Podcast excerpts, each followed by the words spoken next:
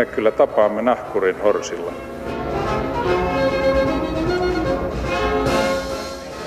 Mä sanoin, että minä juon nyt kahvia. Hyvät naiset, herrat ja ihmiset, tervetuloa taas meikäläisen maamekirjan sivuille. Tänään täällä pohditaan mahdollisesti pian alkavan kevään kunniaksi Suomen seksitautitilannetta. Tämä aihe on valitettavasti vakavampi kuin miltä se mahtaa heti kättelyssä kuulostaa, sillä vuosittain noin 30 000 suomalaista sairastuu johonkin seksitautiin ja moni muu kantaa sellaista tietämättään. Maamme sukupuoliterveyttä pohditaan siis tänään ja vieraina studiossa ovat Sexpo-säätiön seksuaaliterapeutti Karoliina Vuohtoniemi. Hyvää huomenta, tervetuloa. Kiitos, oikein hyvää huomenta sinulle myös ja kaikille muillekin. Ja Väestöliiton lääkäri Miila Halonen, huomenta. Huomenta, huomenta. Kiitos. Tehdään heti selvä, selvä tästä väärästä terminologiasta, että kuulin äsken, että sana sukupuolitauti, sitä sanaa ei pitäisi periaatteessa käyttää. Miksi? Mikä on oikea termi? Seksitauti on, on oikea termi. Eli, eli sukupuoli ei ketään sairastuta – sukupuoli ei sairastu. Sukupuolesta ei, ei saa kukaan tautia. Sen sijaan seksistä saa seksi välitteisesti voi tarttua, tarttua tauteen. Erittäin hyvä pointti. Uppoo välittömästi. Mm. Joo, eli puhutaan seksitaudesta. Että korjatkaa, jos mä vahingossa käytän vielä vanhaa väärää terminologiaa. Miltä teistä tuntuu se fakta, että seksitaudit ovat lisääntymässä Suomessa? Mm. Että kuinka, ensimmäinen kysymys on, niin hur är det möjligt? Miten se on mahdollista valistuksen internetin aikana? Ja, mm. Niin, niin tota, tämä on mielenkiintoinen kysymys, koska tota, me ei voida ehkä olla ihan varmoja, että onko tautitapauksia sinänsä lisää, vai onko kyse siitä, että nyt testataan paremmin kuin aikaisemmin. Ja mitä enemmän testataan, sitä enemmän jää tautia kiinni. Jos testataan sata ihmistä, sieltä löytyy tietty määrä tautia. Jos testataan tuhat, niin löytyy enemmän tauteja. Eikö niin? Ja nyt ihan viime vuosina esimerkiksi kotitestaus on tullut käytännöksi monissa kunnissa ja esimerkiksi ylioppilaiden terveydenhuoltosäätiö tarjoaa mm. kotitestausmahdollisuutta, eli kynnys hakeutua testiin on ehkä alentunut, mikä on mutta hyvä tähän asia. tarkoittaisi, jo, on varma, mutta se tarkoittaisi samalla käänteisesti sitä, että tähän asti aika monilla on ollut seksitauti mm, kyllä. täysin tietämättä ja hän on iloiseni, iloisena tai vähemmän iloisena levittänyt sitä eteenpäin. Sepä juuri, että, että tämä varmaan niin selittää osin esimerkiksi sitä, että miksi tipporitapauksien määrä on jonkun verran kasvanut, miksi klamydia on viime vuosina ollut enemmän kuin aikaisempina vuosina. Että kun testataan enemmän, tautia löytyy enemmän. Mutta toki se ei poissulje sitä, että on myös tämmöisiä pieniä paikallisia epidemioita. Esimerkiksi täällä Helsinki-Uudenmaan alueella tiedetään, että miesten välisessä seksissä tippuria kuppaa on viime vuosina ollut enemmän. Että mm.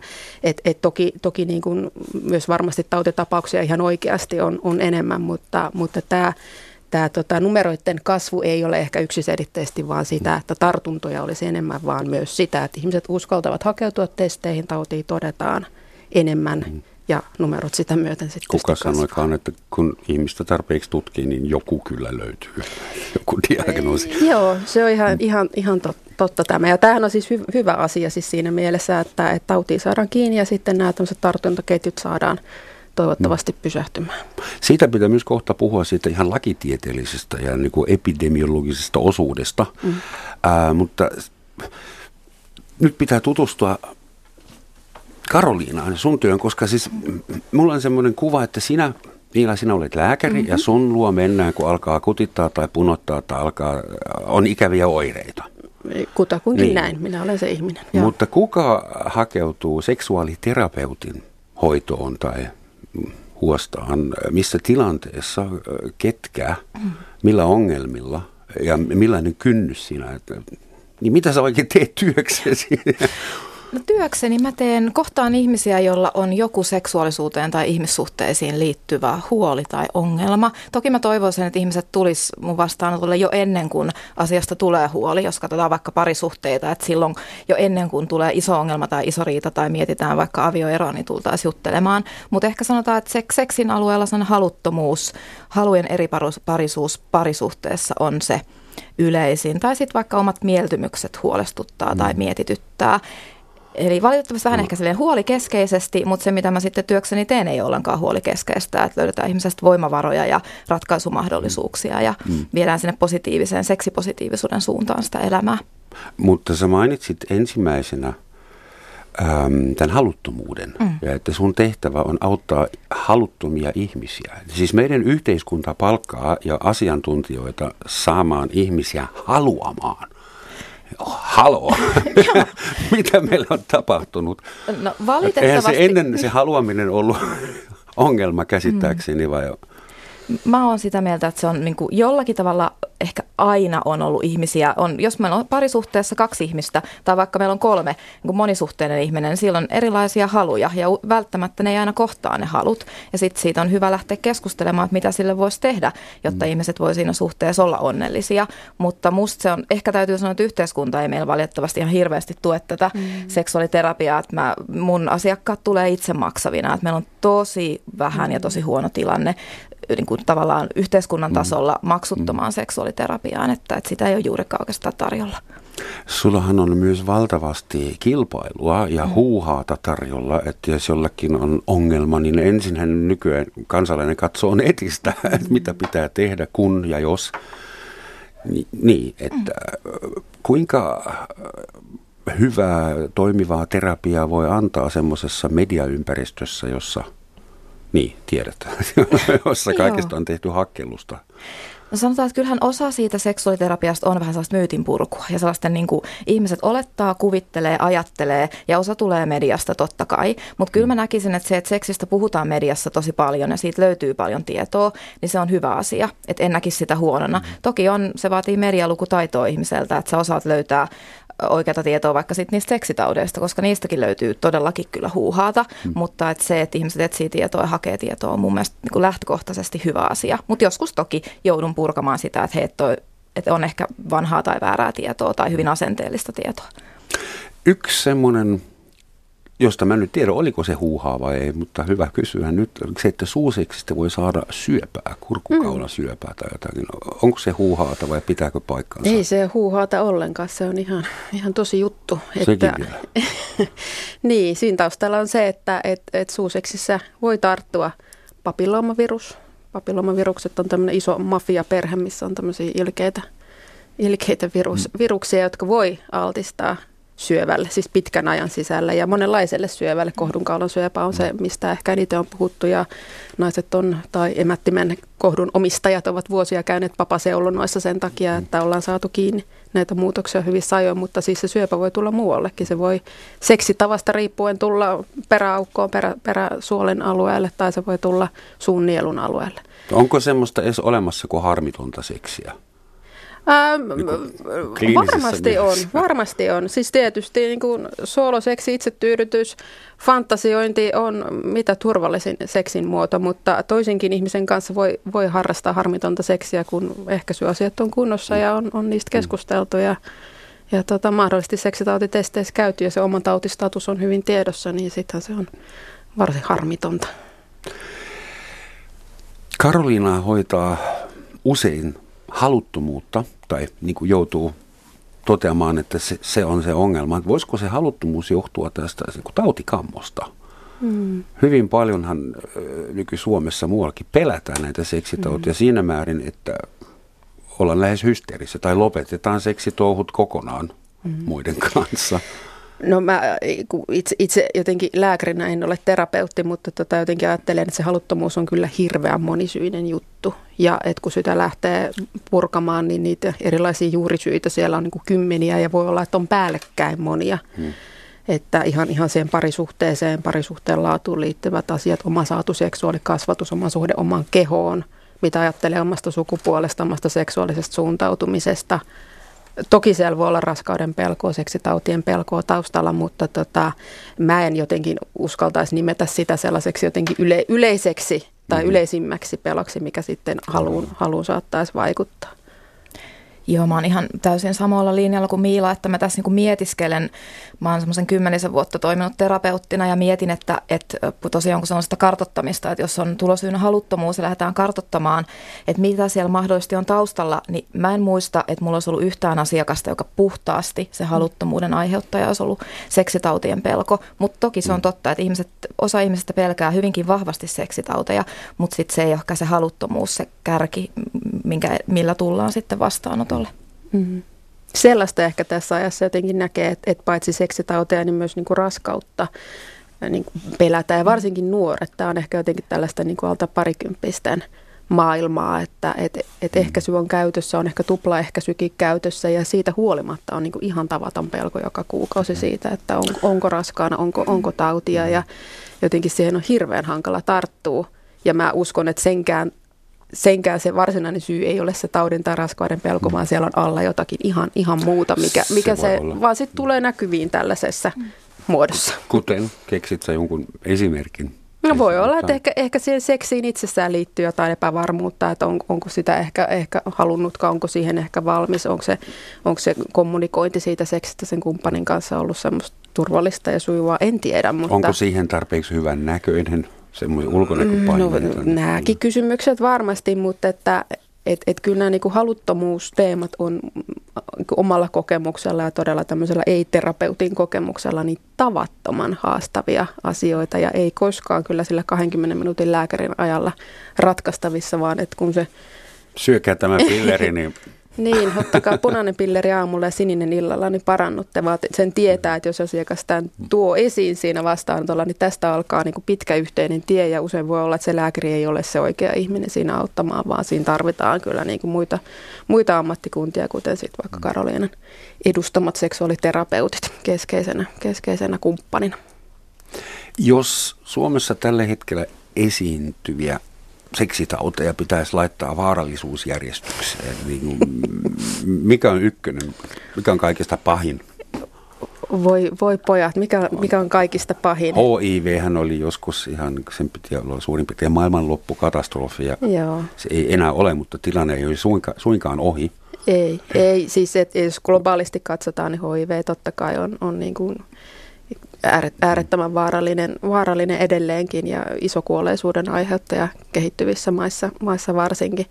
Mä en, mä en niin halua jotenkin laittaa niitä semmoiseen skaalaan, mikä on vaan toista mm. vaarallisempi. Että HIV totta kai, jos se, jos se on, on, jää huomaamatta, että se ehtii, ehtii kehossa olla pitkään ja kehittyä jopa AIDSiksi, niin sittenhän se on, on totta kai henkeä uhkava mm. sairaus, kuppa, joka tänä päivänä Suomessa on, on harvinainen, mutta jota, jota kuitenkin se parisataa vuodesta todetaan, jos jää löytymättä, eli kehittyy mm. tällainen niin kuin latentti kuppa, joka sitten alkaa, alkaa myöhemmin oirehtia. Anteeksi, mitä kuppa olikaan latinaksi? Tai äh, syfilis. Syfilis, se on vanha, se, josta vanha menee järkikin jo. Okay. Joo, joo, juuri näin. Eli jos se, jos se ehtii sen 20, 30, 40, 50 vuotta kehossa olla ja alkaa sitten aiheuttaa dementia, alkaa aiheuttaa psykositasoisia oireita, mm. vakavia neurologisia sydän-verisuonisairauksia, niin johan toki se on vaarallinen. Mm. Mutta tota, kyllä ne Suomessa tänä päivänä eniten todetut seksitaudit on niin helposti hoidettavia, jos vaan niin kiinni saadaan hyvissä ajoin. Eli klamydia, joka on meidän niin tartuntatautirekkareiden ykkönen, niin sehän paranee ihan kerta-annoksella antibioottia. No onko tämä nyt hyvä kertoa ihmisille? Se taas madaltaa sen kynnyksen, että jos tota on niin helppo hoitaa, niin... niin. Mutta tämä on varmaan sun, sun työssä muutenkin vaikea. No joo, joo, joo. Siis, no, nämä on fakta, fakta-asioita, että pitää näistä, näistäkin puhua. Että, et, et suurin osa seksitaudeista on niinku parannettavissa olevia, mutta sitten meillä on ne muutamat, jotka ei ole parannettavissa olevia, joita voidaan niin helpottaa sitten lääkityksellä oireita voidaan pitää kurissa, taudin etenemistä voidaan ehkä pitää kurissa, mutta, mutta tota, ne on kuitenkin se loppujen riesa tai kumppani, miten mm. vaan. Joo, mä tota, sanoisin ehkä niin, että, että ikään kuin en halua pelotella, mutta kaikki seksitaudit testaamattomina mm-hmm. voi olla hyvinkin vaarallisia. Eli sen takia se testiin hakeutuminen on niin kuin ensiarvoisen tärkeää. Mm-hmm. Mutta ehkä sitten sanotaan, että nyt on tip, tippuri kantaa sellaista, johon ei enää antibiootit oikein tehoakaan, niin sitä on alkanut tulla. Aika paljon esiintyy, varsinkin pääkaupunkiseudulla. Eli se on ehkä semmoinen, niin kuin, joka kuulostaa vähän huolestuttavalta. Vuonna 2016 sattuu sopivasti tilastotietoa. Suomessa tippuritartuntoja rekisteröitiin 418 15 kappaletta ja se oli silloin ennätys. Ja itse asiassa viime, viime vuonna, tuli, tuli se määrä ennätys. nousi jo yli 500, eli, eli siinä niin kuin mm. näkyy nimenomaan tämä määrän kasvu, mutta niin kuin alussa sanoin, niin me emme tiedä, onko niitä tapauksia sinänsä enemmän kuin ennen, mutta se testaamisen, testaamisen helpottuminen voi niin kuin osin selittää. Ja sitten ne paikalliset pienet mm. epidemiat ehkä, ehkä niin kuin homomiesten keskuudessa pääkaupunkiseudulla tapahtuva taudin nopea leviäminen voi, voi tätä mm. nousua selittää.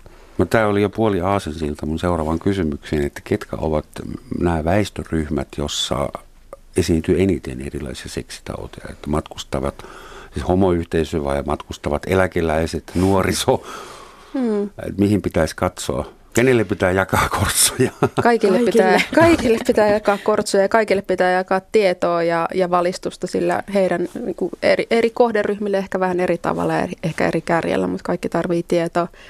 Meidän seksitaudit on vähän erilaisia keskenään, niillä on jännästi vähän erilaiset profiilit. Et se klamydia, joka on tosiaan se tilasto ykkönen, on selkeästi nuorten naisten tauti. Mutta sitten kun tullaan tippuriin kuppaan, niin siellä sitten alkaa olla miesvoittosta, että 60-70 prosenttia sairastuneista on miehiä. Ja sitten myöskin niin kuin keski-ikä, sairastuneiden keski-ikä nousee. Että sitten ehkä aletaan varsinkin kupan kohdalla puhua jo niin kuin keski-ikäisistä hmm. miehistä. Mutta suurin osa näistä miehistä saa sen kupan naiselta ja suurin, isä, nuori, suurin osa nuorilta naisilta saa sen klamydian joltain mieheltä. Eikö näin? No näinkin voi Vai? päätellä, mutta siellä kupan ja tippurin kohdalla niin kyllä tämä miehet, jotka harrastaa seksiä miesten kanssa on niin selkeästi erottuva, erottuva ryhmä ja näissä, näissä sairauksissa myöskin tämä ulkomaan tuonti on ehkä jonkun verran suurempaa kuin klamydian kohdalla. Että klamydiasta melkein, voi sanoa, että yli 90 prosenttia on tämmöistä kotimaassa saatua, mutta sitten kupan ja tippurin kohdalla ja myös HIVn kohdalla, niin sitten tämä ulkomailla saadut tartunnot on, on niin suurempi. Toki Suomessa saadut tartunnot on edelleen se suurin, suurin mm. osa näistä, näistä tartunnoista. Mi- mistä maasta Suomeen tuodaan tahtomatta seksitauteja Ruotsista ko? No, voivat Ruotsistakin, mutta kyllä se pääpaino on tuolla kaukoidässä Taimaassa ja sitten tästä niin kuin itänaapuri Venäjä, Virokin. Mutta, mutta, Eli maksullisen seksin kautta todennäköisesti. No joo, siis joo, seksi, seksi, seksi ja myyvät, myyvät henkilöt ovat, ovat siellä usein niin tartunnan lähteenä. Se on, se on totta kyllä.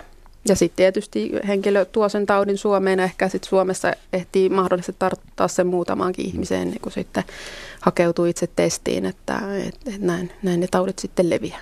Ja näin leviää esimerkiksi nämä antibiootille resistentit tippurikannat, että sieltä kauko, kauko-idästä ne on, on, on tänne meille tulleet. Eli tässä on vähän sellaistakin ollut ilmassa, että otetaan, lähdetään matkalle ja otetaan ennaltaehkäisevästi antibiootteja, niin kourallinen suuhun ja sitten matkalle seksiä ilman kondomia. Ja tavallaan tässä on niin kuin yksi reitti, että miten sitten voi kehittyä tällaiset tota, resistentit kannat, että koska sitä ennaltaehkäistä ja näinhän se ei toimi, niin kuin me tiedetään, Miila ainakin tietää ja minäkin tiedän, että ei se, niin kuin, sehän ei auta, että, että ottaa jonkun kourallisen, kourallisen lääkkeitä. Ja, Tekeekö joku oikeasti, no ikinä kuullut, että ennal, ennakko otetaan mm. antibioottikuuri? Valitettavasti joo. No ilmeisesti valistustyöllä on vielä paljonkin merkitystä, mutta jos mä nyt, mähän osaan vain kuvitella, miltä näyttää Suomen kouluissa tuo seksi, seksuaaliopetus, valistus mm-hmm. ja siihen liittyvä terveysopetus ja sitten skidit menevät kotiin ja voivat katsoa tabletilta ihan mitä vaan ilman kondomeja. Ja, että kuinka, kuinka hyvin esimerkiksi nuorten koululaisten, siellähän se valistus mm-hmm. alkaa niin kuin todellisuus, seksuaalinen todellisuus ja seksuaalinen opetus ja valistus koulussa korreloi. Mm. Ja mahdollisesti vielä vanhempien rooli. Jossain mm. vaiheessa se oli vanhempien tehtävä valistaa mm. lapsiaan ja se nyt on ulkoistettu koululle. Mm. Niin, tämä kasvatusvastuuta jaetaan. Että kyllä mä näen, että vanhempien tehtävä on tänä päivänä tosi tosi tärkeää, mutta, mutta tietoa tietysti nyt tänä päivänä tulee monista kanavista. Koulu on yksi sitten Esimerkiksi meidän järjestöt, Väestöliitto Sexpo tarjoaa netissä paljon tietoa ja on paljon kampanjoita ja, ja, ja kaikkea tämmöistä niin virallistakin seksuaalikasvatusta saatavilla paljon.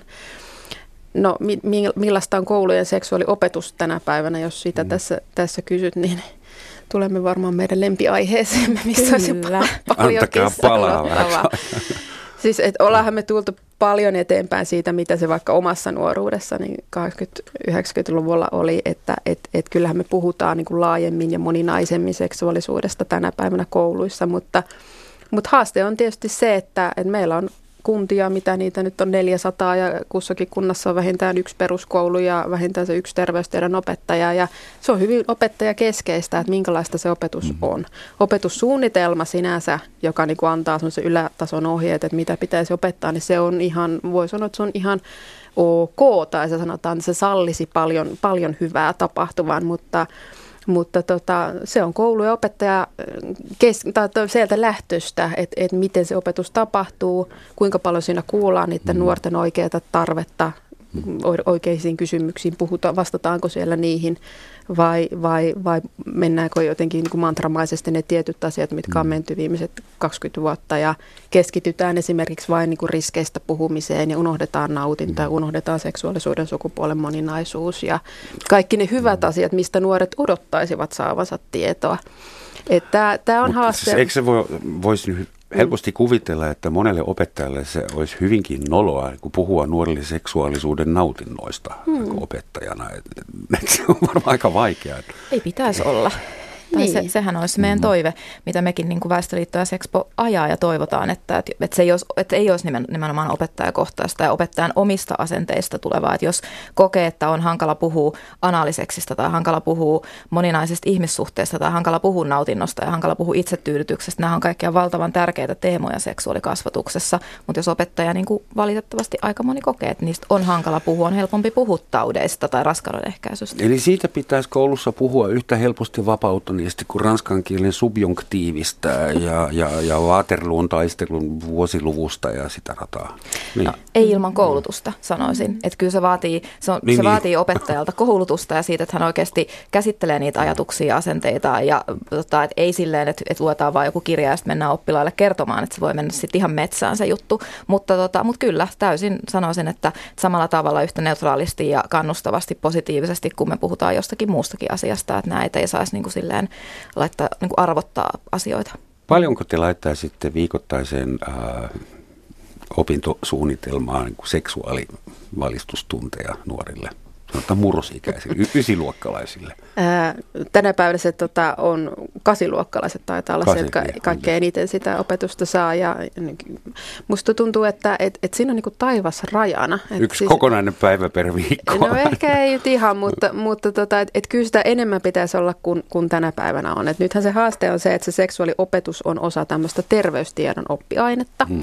joka alkaa yläkoulussa.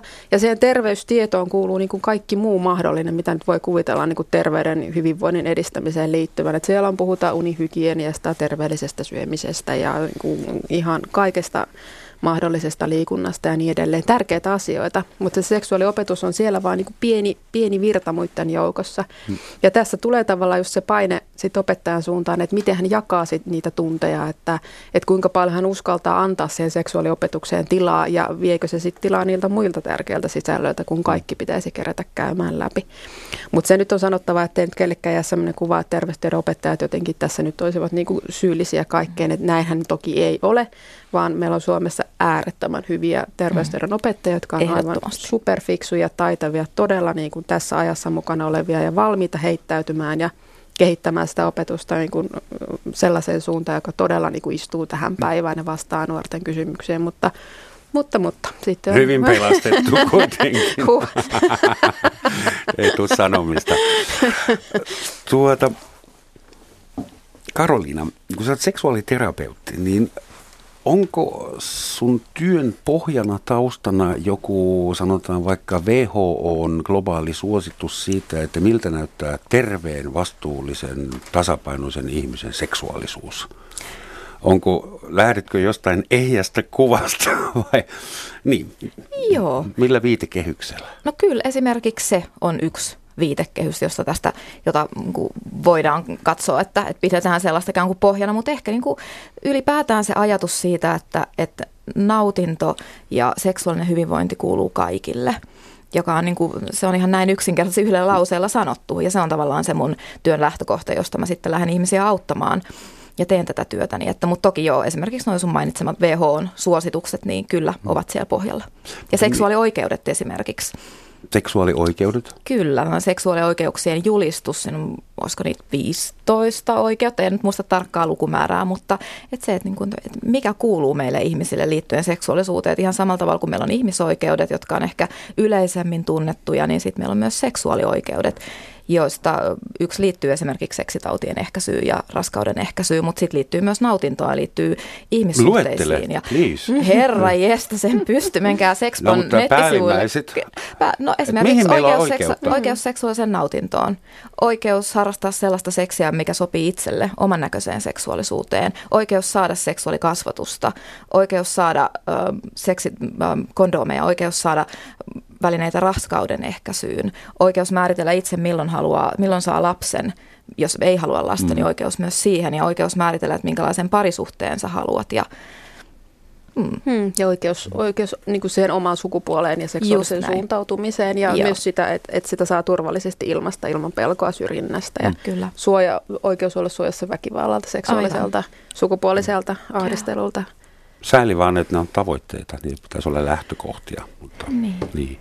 Okei, kiitoksia. Tämä on erittäin jaloa.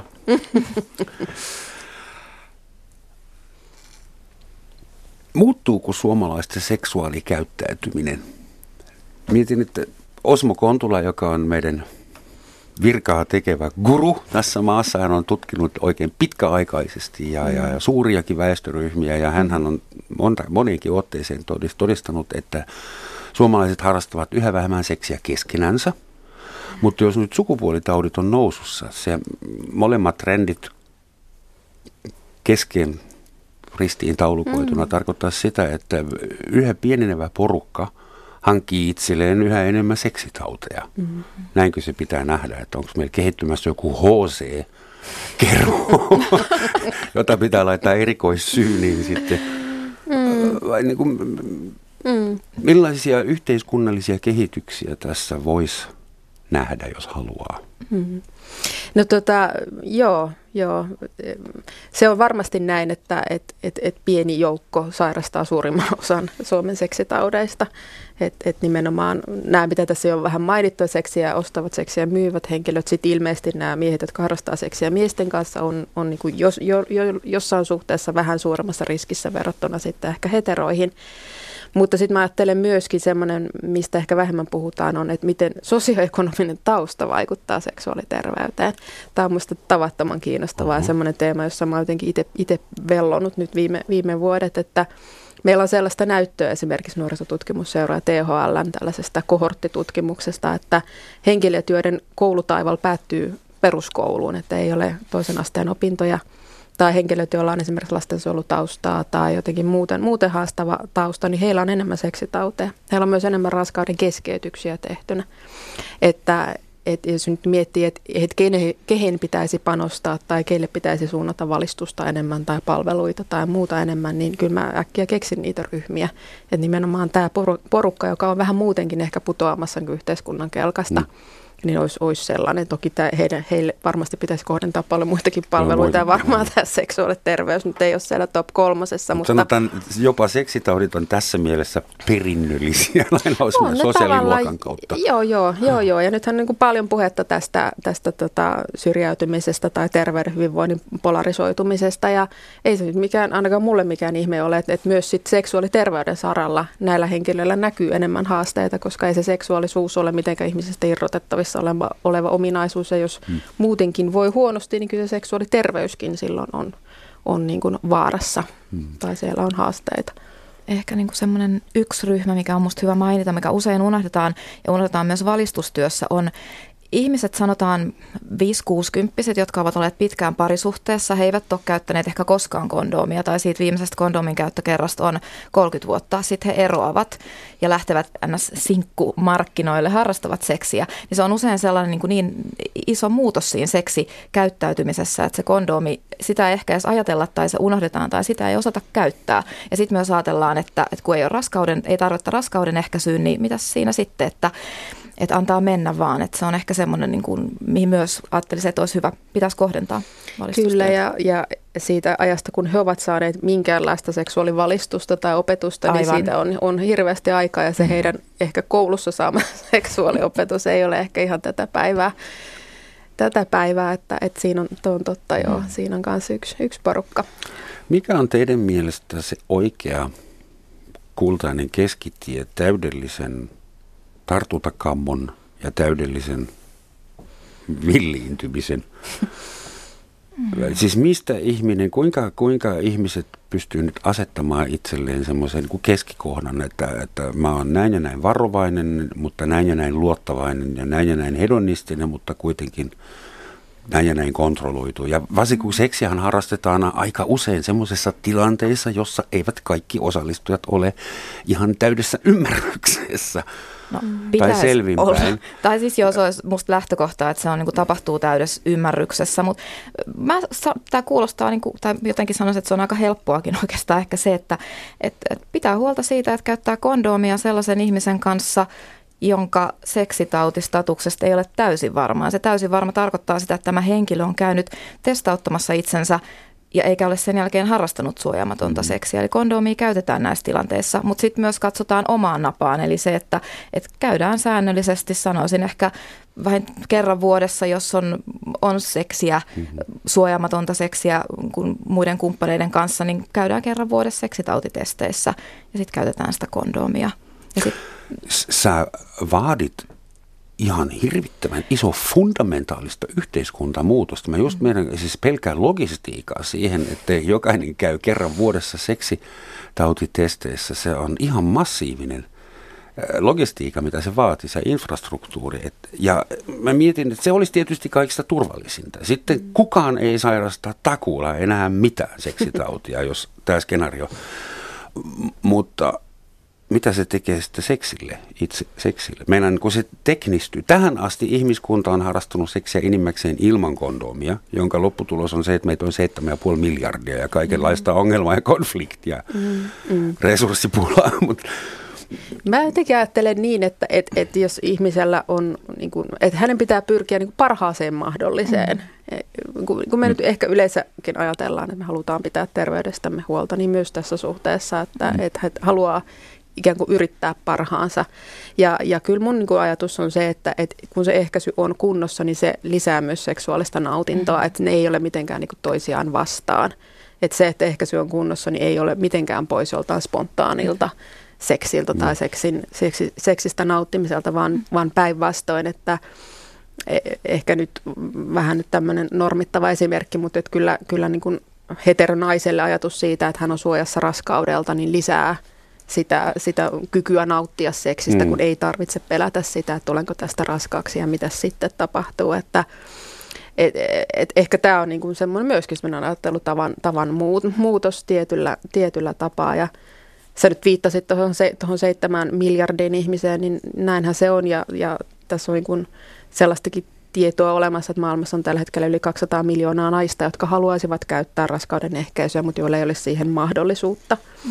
Että miten me sitten esimerkiksi nämä, näitä seksuaalioikeuksia ajamalla ja niitä, niitä toteuttamalla voitaisiin mm. vaikuttaa tähän maailmaan kyllä hyvinkin ratkaisevalla tavalla kestävään kehitykseen, ka- kaikkeen siihen, että jos naisilla ja toki myös miehillä ja kaikilla muilla olisi niin mahdollisuus pitää itsestään paremmin huolta ja niitä, niitä seksuaalioikeuksiaan toteuttaa omassa arjessaan. Niin palataan se toisi, sosioekonomiseen taustaan. Palataan, palataan siihen ja palataan monen, monenlaiseen politiikkaan siitä, että mitä me katsotaan, minkälaisia oikeuksia ihmisellä olevan ja mitä, mitä me halutaan, halutaan ajaa.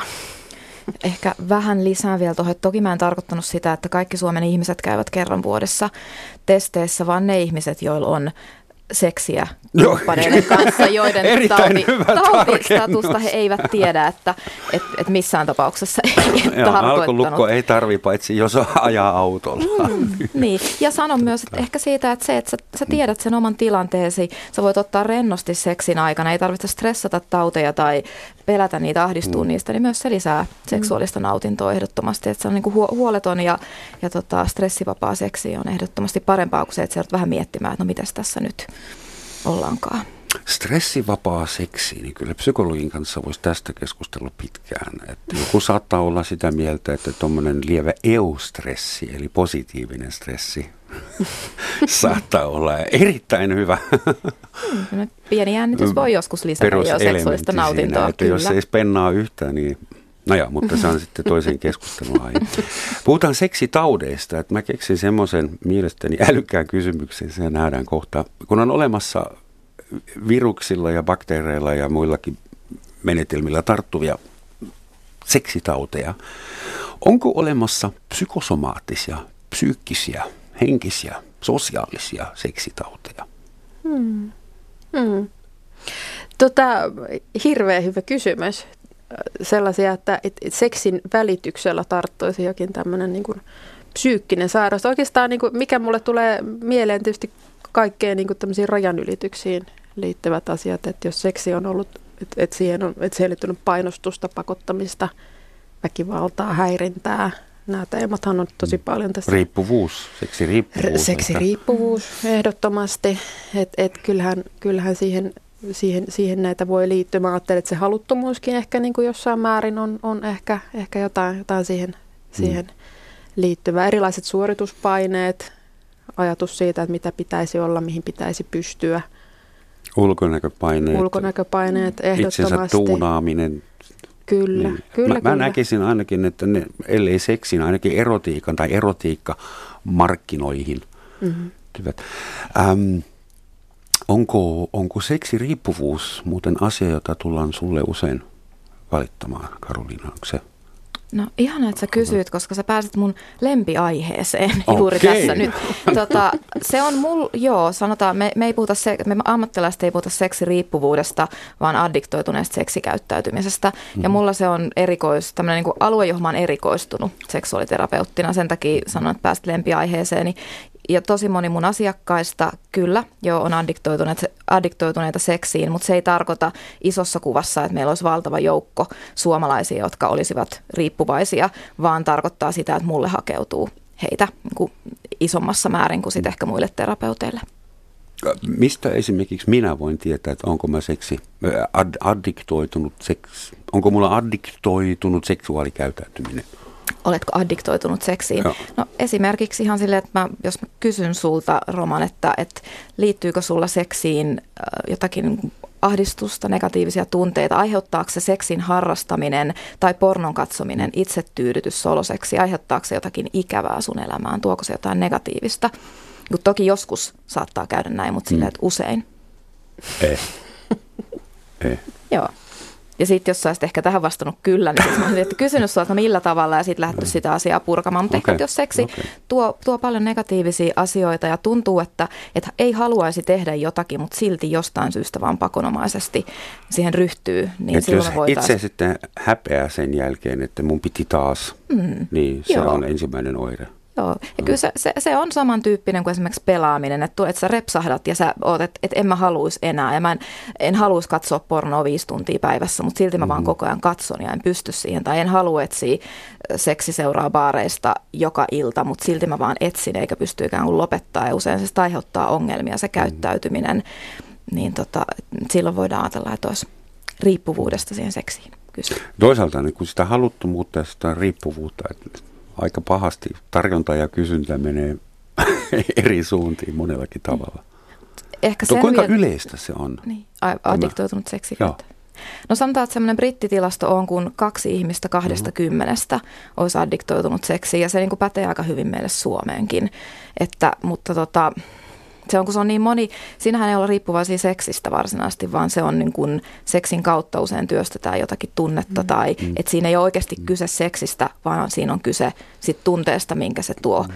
Ja niin kuin haluttomuuskin, niin hirveän monisyinen, moniulotteinen juttu juttu. Ja sitten taas niitä riippuvuuksien tasoja on hyvin erilaisia. Toiselle se voi olla joku tosi pieni asia, joka aiheuttaa ongelmia. Ja toiselle se voi olla oikeasti semmoinen, että siinä menee niin kuin elämä ja työpaikka ja parisuhde ja rahat ja kaikki. Ja rahatkin. Mm. Ja sitten eri teknologiat luo aina uusia mahdollisuuksia addiktioon. Nyt on, mm. voi olla nettipornosta riippuvainen. Se mm. oli mahdotonta, kun mä olin nuori mies, mm. koska modemi tuli niin, niin hitaita. Ei siitä meinannut tulla mitään. Mm. Mutta jossain vaiheessa sitten ihmiset tuhlasi omaisuuksia puhelinseksiin tuntemattomien kanssa kanssa maksunumeroilla. Se taitaa olla nyt ohi se, sekin kulttuuriepokki. Mm, mm. Mutta seksillä on aina pystytty manipuloimaan, rahastamaan, aika pahasti kusettamaan ihmisiä. Hmm, sitä voi käyttää Kumpaakin vallan, vallankäytön muotona monella, monella tavalla, että se jolla valta on, hän voi käyttää siinä eikä työkaluna seksiä sitten mm. suhteessa siihen johonkin, jota, jota jolla alalla ikään kuin alistaa.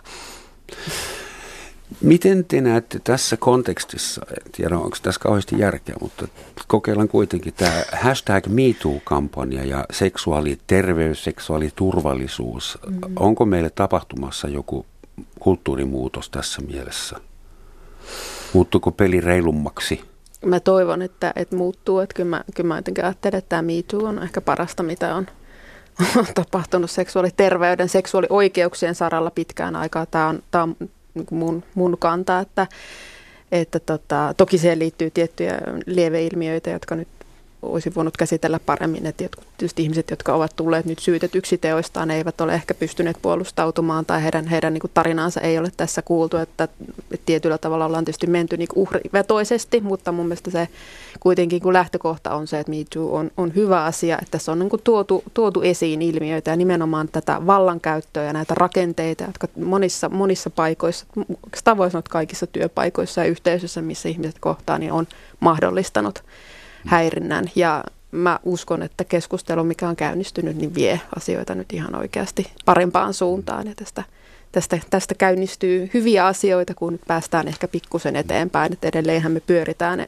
siinä niin kuin näiden uhrien tai asioita kokeneiden siitä selviytyjen tarinoissa eikä ole ehkä vielä otettu sitä askelta siihen, että mitäs nyt sitten, että miten niitä rakenteita, valtarakenteita nyt sitten puretaan ja miten me voidaan estää tätä tapahtumasta jatkossa, mutta tuota, me mennään siihen suuntaan. Tässä on pitkä historia, että ei, ei asiat nyt ihan, kulttuurimuutos ihan puolessa vuodessa Evoluutio tapahdu. on kesken.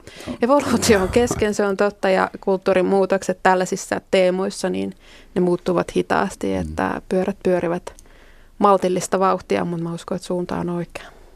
Tämä on hyvä sauma muistuttaa meitä kaikkea siitä, että tämä on Suomen yleisradio. Yle Radio 1, Romansatsin maamikirja, jossa tänään puhutaan Suomen seksi, tauti ja seksi terveystilanteesta. Ja studiossa ovat Sexpo-säätiön seksuaaliterapeutti Karoliina Vuohtoniemi ja Väestöliiton lääkäri Miila Halonen. Myöhään tulleille tyhmä. Tämä teema aiheuttaa sen, että tavallisetkin verbit alkaa kuulostaa kaksipiipuiselta. Lopettamaan, mutta sitä. Karolina, ihan tuli tästä äsken tästä erittäin hyvin hoidetusta hashtag MeToo-speakista, joka sisälsi kaikki fasetit, kaikki tarvittavat. Tuli mieleen kysyä sulta, että kumpi hakeutuu enemmän seksuaaliterapiaan Suomessa, miehet vai naiset? Onks, voiko tätä genderoida väkisin? Jos halutaan, niin toki voidaan. Ehkä enemmän vielä naiset, mutta mä sanoisin, että tässä on niin tosi niin kuin lyhyellä syklillä tapahtunut isoa muutosta. Et miehet hakeutuu myös ja tulee, ja sukupuolesta riippumatta, meillä on muitakin sukupuolia kuin nainen ja miesjaottelu, mm. mutta, tota, mutta kyllä joo, että, että aika niin kuin nopeasti on myös niin kuin miehet hakeutuneet. Toki tässä niin kuin addiktioteemassa, niin mulla on valta, valtaosa heistä, sanotaan 90 prosenttia on miesasiakkaita, mutta mm. sitten jos katsotaan ihan seksuaaliterapiaa, niin kyllä se miehetkin alkaa olla tosi hyvin edustettuina, eikä niin, että kuten ehkä perinteinen ajattelu on se, että jos meillä on heterosuhde ja nainen ikään kuin raahaa miehen vastaanotolle, niin sitä alkaa olla tosi vähän, että ei sitä kyllä aika vähän Jaa. näkyy. Että kyllä tullaan yhteisymmärryksessä ja oikeasti halutaan yhdessä työstää sitä asiaa ja, ja viedä suhdetta eteenpäin parempaan suuntaan. Onko se, että miehille esiintyy useammin addiktoiva käytäytyminen, johtuuko se ihan meidän fysiologiasta, koska ilmeisesti niin miehen pitää ruiskuttaa siementä mahdollisimman paljon, että se joskus putoisi otollisille maanperälle, niin ainakin Darwin mm. on tätä mieltä. Että sitäkö se on, että ollaanko me niinku ihan oikeasti kulliemme uhria? Osittain ehkä vähän joo, mutta sitten mä näkisin, että siellä on, koska se addiktio ku, saattaa kummuta esimerkiksi niin kuin lapsuudesta ja se kumpuaa ehkä huonosta seksuaalikasvatuksesta ja vaikka siitä, että se ainoa sun seksuaalikasvattaja on ollut vaikka porno, jota sä oot katsonut, sä et ole saanut kunnon mallia siitä, minkälaista on seksi ja parisuhde ja minkälaista on nautinto. Mm. Ja sitten myös se, että et voi olla, että on mä nyt en ehkä sanoisi, että miehillä on vaikeampi puhua tunteista, mutta, tota, mutta että se, niin se voi olla myös sitä, että et ei ole saanut puhua niistä vaikeista tunteista ja sitten se lähtee kehittymään addiktion suuntaan. Ha, mutta nyt tulikin hyvä ajatus. Mähän olen itse isä, kolmen lapsen isä ja kaksi niistä on jo aikuisia ja mä en olisi ikinä uskaltanut vielä maahanmuuttaja miehenä, isänä antaa mun suomalaiselle lapselle minkään näköistä seksuaalikasvatusta näin hysteerisessä pohjoismaalaisessa yhteiskunnassa, missä pienikin kosketus voi olla jo väärä, jos on entinen katolinen ja toisesta maasta. Tiedät, niin mä nyt karikoin, mutta siis miten vanhemmat uskaltavat ja osaavat antaa sitä mallia, joka olisi muka parempi kuin se porno, josta sä äsken puhuit. Et mistä se malli? Kuka opettaa meidän vanhempia antamaan lapsille kunnon eväät? Mm. No pistitpä kysymyksen. tota, ehkä mä lähtisin siitä, että lapsen kanssa puhutaan siitä, että kerrotaan, lähdetään vaikka ihan siitä, että, että kerrotaan mitä on itsetyydytys. Se on yksi seksin muoto ja täysin turvallinen muoto ja ihana muoto ja kannustetaan lasta siihen, että, että eikä sitä tarvitse häpeillä. Että aina jos me lähdetään niin kuin seksiin, seksiin muodostuu joku häpeä, niin se on aina huono asia. Mm.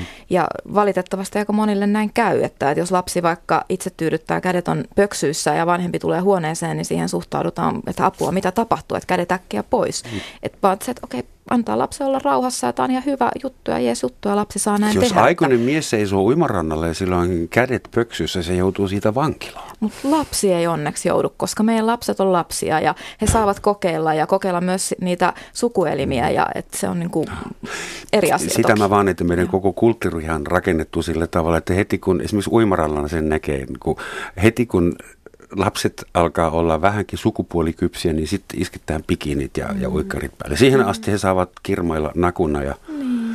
sukupuoleettomina tavallaan. Ja, ja niin, että sulla on koko yhteiskunta ja pari tuhatta vuotta kristillistä ja vähän muutakin järjestelmää vastassa, jos haluat – saavuttaa näitä jaloja tavoitteita lastesi niin, kanssa. Mm, mm. Onneksi mä en yksin näitä. Meillä on Miila ja minä, minä tässä me hommassa. Hoidet. Me hoidetaan tämä. Mutta to, toki tietenkin ehkä siihen uimarantajuttuun, että meidän on, myös meidän tehtävä on luoda lapsille niitä rajoja. Että missä, sitä, missä sä saat koskea sun sukuelimiin, missä niitä asioita saa tehdä ja kuka saa koskea. Mm. Et, et se, niinku, se on myös tärkeää. Mm. Tästä miituusta vielä. Mä mietin kun se nyt ilmeisesti on niin kauhean vaikeaa miesten ymmärtää, milloin nainen haluaa ja milloin ei. Ja sitten pitää vielä pelätä, että mitä jos se muuttaakin mieltä kesken kaikkea tai seuraavana aamulla. Että olisiko semmoinen yksinkertainen sääntö, että can I touch you? Hmm. Semmoinen kysymys, hmm. saako koskea? Ja jos siihen vastaus on ei, niin... Hmm. Hmm. Hmm. Kyllä. Tämä on varmaan just nimenomaan se vastaus, että, että, että se suostumus pitäisi saada. Että sitä pitää, pitää, pitää kysyä, jos ei ole ihan varma siitä, että onko toinen nyt ihan, ihan niin kuin mm. satasella tässä mukana, että ollaanko molemmat haluamassa samaa asiaa. Että jos on epävarma, niin on parempi kysyä. No mitä teet, kun toinen hymyilee ja sanoo ehkä?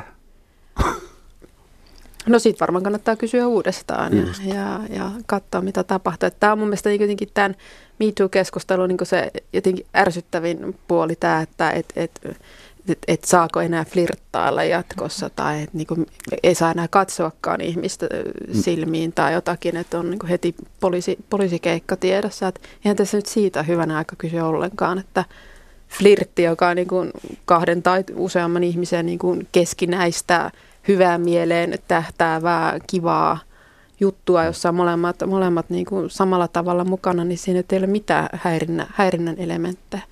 Mutta nimenomaan tämä suostumuksen pyytäminen, että se, se tuntuu meistä nyt ehkä niin kuin hankalalta ja se on varmaan osa tätä kulttuurimuutosta, minkä pitää tapahtua, että, että todella täytyy tietää, mm. täytyy kysyä, mitä se toinen ajattelee. Eihän kukaan istukaan, se? en ole kysynyt, onko tämä vapaa.